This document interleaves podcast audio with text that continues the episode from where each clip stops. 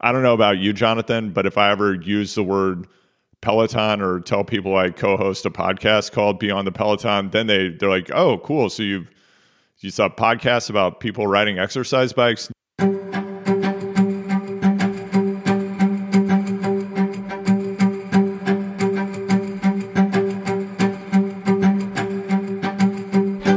Welcome back. I'm Jonathan Kaplan. I'm the author of Riding With, newsletter that covers the Americans riding at the highest levels of professional cycling in Europe. You can find me on Twitter and Instagram at riding underscore with underscore JEK. You can find the newsletter on Substack at ridingwithkaplan.substack.com, R I D I N G W I T H K A P L A N, ridingwithkaplan.substack.com. We're back for stage three of the Tour de France in part two with Andrew Vontz, the host of the Choose the Hard Way podcast and the co host with Spencer Martin of Beyond the Peloton. So, we're going to learn more today to break down sort of the ins and outs and the jargon of the sport and the race itself to help you become smarter and more informed about the world's biggest bike race. So, with that, let's get to it.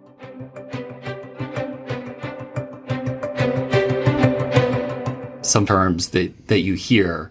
And one I think is that Bob Roll, who does the play by play for the on, on Peacock, where most Americans will probably watch the tour. Um, yeah, you know, you know, the riders got to get back on terms, and I think it's become like a thing. Um, you know, it's I mean, it's sort of self evident what it means, but it's I think he's added to like the lexicon. Do you want do you want to explain what what he what we think he means by that? Back on terms. Yeah, I think he's saying that they need to get their stuff together and and get back in the race. Yeah, like yeah. that yeah, that things have gone a bit sideways for them and if if they want to get things done then it's time to get things in order. It's so clinical yeah. though. It's like it makes it sound as if it's so easy and, and anyone who's ridden a bike knows it's not. Okay, neutral start. Yeah, okay. A neutral start is that's when the race rolls out. And if you're watching the broadcast, you will see the race director is in a red car at the front of the race. During a neutral start, there's no competition, no one can attack, and everyone has to stay behind that red car in the front. And then when the racing actually starts, you will see the race director wave a they literally wave a flag around to let everybody know, like, hey, the flag's dropped, it's time to go You'll often see neutral starts when there are extra dangerous conditions. And to be clear, every inch of every mile of every road or every you know, whatever every centimeter of every kilometer of every road these these riders ride on they're hazardous. They're on open roads. There's road furniture everywhere which those are traffic calming measures. Things like traffic islands roundabouts far more popular in Europe than they are in the United States unfortunately. Right uh, from a safety point of view, but from a professional cycling point of view, those are, are extreme hazards, and the riders are flying along sometimes 35, 40 miles an hour in a pack of 200 people. They can't see what's coming, and then it's like, oh, there's a you know a crosswalk sign in front of me, and unfortunately, we see that all the time where a rider just rides into a signpost and is destroyed, causes yeah. a giant crash, yeah. and is out of the race. So during a neutral start, there might be they might be leaving a city center with particularly narrow roads mm-hmm. or more even more traffic furniture than usual to keep it safe. They kind of have it's a bit like a parade lap and they stay behind the race director's car until the flag drops and then that's when it's let the bodies hit the floor. It gets right, hot. Right. Yeah, I think for stage 2 last year they wrote it started outside of Copenhagen. They rode the, the neutral start was quite long because they they rode to a point where the race stopped. Um, I think they met the king of Denmark and maybe the prime minister or something. Um, so yeah, there's like yeah, I mean that's yeah, that's a good well.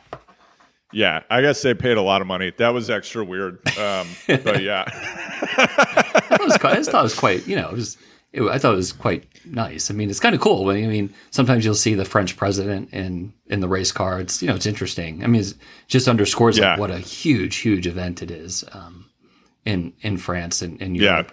Okay, so we, we kind of covered the Peloton. You mentioned parcours, road furniture. What's the breakaway? The breakaway is when someone attacks. An attack is, you know, if you think about if you were in a foot race as a child and you're going along at a pretty regular pace and then someone sprints to try to get away from you, that's what we would call a breakaway attempt in cycling. If that person uh, created separation from you and your buddies who were running along on the playground or whatever, and then someone else joined them. Uh, if they were alone, that would be a solo breakaway. If they were with more than one person, then it would just be called a breakaway. And that group has broken away from the Peloton. We didn't talk about this. I don't know about you, Jonathan, but if I ever use the word Peloton or tell people I co-host a podcast called Beyond the Peloton, then they they're like, "Oh, cool! So you you saw podcasts about people riding exercise bikes?" No, uh, uh, Peloton is a French word, and that, of course, means the main field or group of cyclists in a bike race, right? right? So, like, that's what a Peloton is. When someone breaks away, they have broken away from the Peloton and they're what's called up the road because they're literally up the road. Up the road. Yeah. Yeah. I yeah. thought Spencer was funny. He's like, no, the Peloton is not that thing in the basement that you never use. yeah. Um, totally. This is one thing that actually Unchained did explain the, the the the role of a domestique, or and you know our what most Americans have, or some Americans on the world tour have become are the super domestiques. Right. Yeah. So the domestique, it just that is a worker basically. It um, it's it literally translates, I believe, as servant, and yes. that's a rider on the team who's whose job is just to do things to protect the leader on their team and to make life easier for them. If we were to be super reductive, they do things so the domestique will ride in front so that their leader is not riding into the wind. Uh, if you're not familiar with the physics of bike racing and you're like, why are they always riding around in a group? This doesn't make any sense. Well, the people the farther back you are, if you have people in front of you, the farther back you are, the more benefit you're getting from being in the draft of the people in front of you who are breaking they're breaking the wind and sheltering you from the wind. That benefit can be as high as a 40% energy savings depending on how many people you have in front of you or around you and what the direction and intensity of the wind is.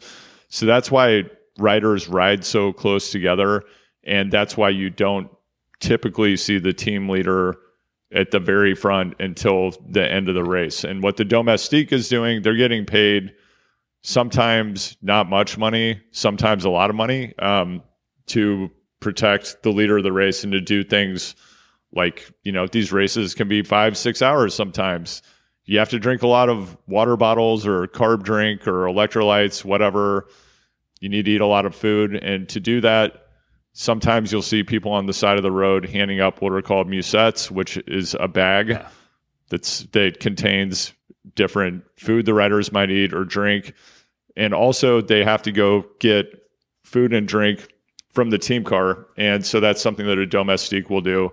It's a very hazardous job. And then they of course have to work their way back up with to their team leader. So like it's a really brutal job. And you know, uh, unlike other professional sports, Jonathan, sometimes there there could be people in the Tour de France that you know are you might think like, hey, these are professional athletes, they're highly paid. That's you know the riders at the top level of the sport are maybe, and I'm talking like probably definitely less than 10 people maybe five are clearing like five six million dollars us and, and then from there you have a handful of support riders. So if you were what's called a super domestique, that's someone like the American Kuss, who is a phenomenal world class climber, one of the best in the world. And his job is typically pacing his team leader, Jonas Vingegaard, or in other races, Primoz Roglic, in the high mountains. And he's good enough to win stages, uh, climbing stages and other stages. But, you know, he's forfeiting his chance of victory to pace his leader in those environments. And he's probably making a million and a half dollars a year, maybe more than that, mm. Um, to to go out there and be this domestique Uh, it's a very hard job. You have to have a world class physiology, of course, to do that and be a climbing super domestique. You have to perform day to day, but you don't have the pressure of having to right, win. Right. And, you know, uh, we didn't really talk about this, but there are people who have that physiology and all the physical gifts and even can drive a bike really well. And they just can't handle the pressure, you know? So, like, being able to handle all of the attention and celebrity that comes with winning is very different from being someone who's gifted enough to win. Right. As you know, and like whatever, you know that from all the things you've done professionally, right? right. Right. That, that's axiomatic for for politics, for business, for whatever. Like, you know, there's having the gift, being able to do it, and then there's can you actually handle right, it once right. you're good at it? Right. I don't know. I think different things. I think Sepp Kuss yeah. is living his best life. I mean, he's yeah, I think so too. Know, right, without yeah. the pressure, he's he. You know, I think he got married recently. He's living in the Andorra region in the mountains in northern Spain. He he speaks the language. I think he's he's pretty. He's good to go. You know. Um, yeah, yeah, but no, I mean, Tapas it's like it, it's incredible. that guy. Sorry, it's, yeah. it's incredible that you know the best cyclists earn what sort of a mid-level relief pitcher, you know, mid um, mid you know um, middle middle relief pitcher would make in the in the in the major leagues. Yeah, and it kind of going back to the danger thing, all professional sports have hazards and professional cycling, the consequences of failure can be death, as we saw tragically Yeah. in the past week. We had Gino Mäder die. He went off the side of a road on a high speed descent and he he died, right? And there are horrific catastrophic injuries in almost every bike race. People with broken bones, severe concussions, sometimes death. And you know, that's not happening when somebody's walking out on the field to uh whatever pitch in the eighth inning or Yeah, run a marathon. Yeah. So, well, look, this is great.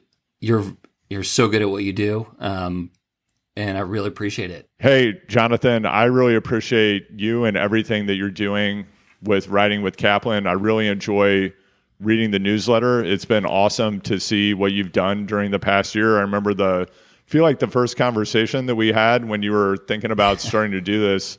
I don't remember if it was a year ago or two years ago. Ago, were, yeah. I think you were going to, yeah, you were going to. It was around this time of day. I remember it like it was That's yesterday. right. You were That's dropping right. the Yeah, we're driving to work near yeah. the end of the school year. Yeah. yeah, you're maybe dropping the kids off at school, and look at you a year later, man. It's been awesome to to see your rise. So, looking forward to listening to the rest of these podcasts and all the people who are way smarter than me that you're likely to have on here, and I'm looking forward to see what's coming out in the newsletter next. And if people would like to hear more of me or check some of my stuff out, please you can go to choosethehardway.com or at hardwaypod on social. You can find Choose the Hard Way everywhere you listen. My podcast is about how doing hard things is fun and how hard things build stronger humans. I have a lot of professional cyclists on the show and people from other domains of uh, of life, sport, professional life, and then I also co-host Beyond the Peloton with Spencer Martin. So if you want to hear me chop it up, talk more pro cycling, you can check out either of those podcasts. And thanks so much for having me here today, Jonathan. Sure, I really appreciate it. That was awesome. Thank you. The Riding With podcast is produced and edited by the team at Palm Tree Pod Co. Anthony Palmer is the executive producer.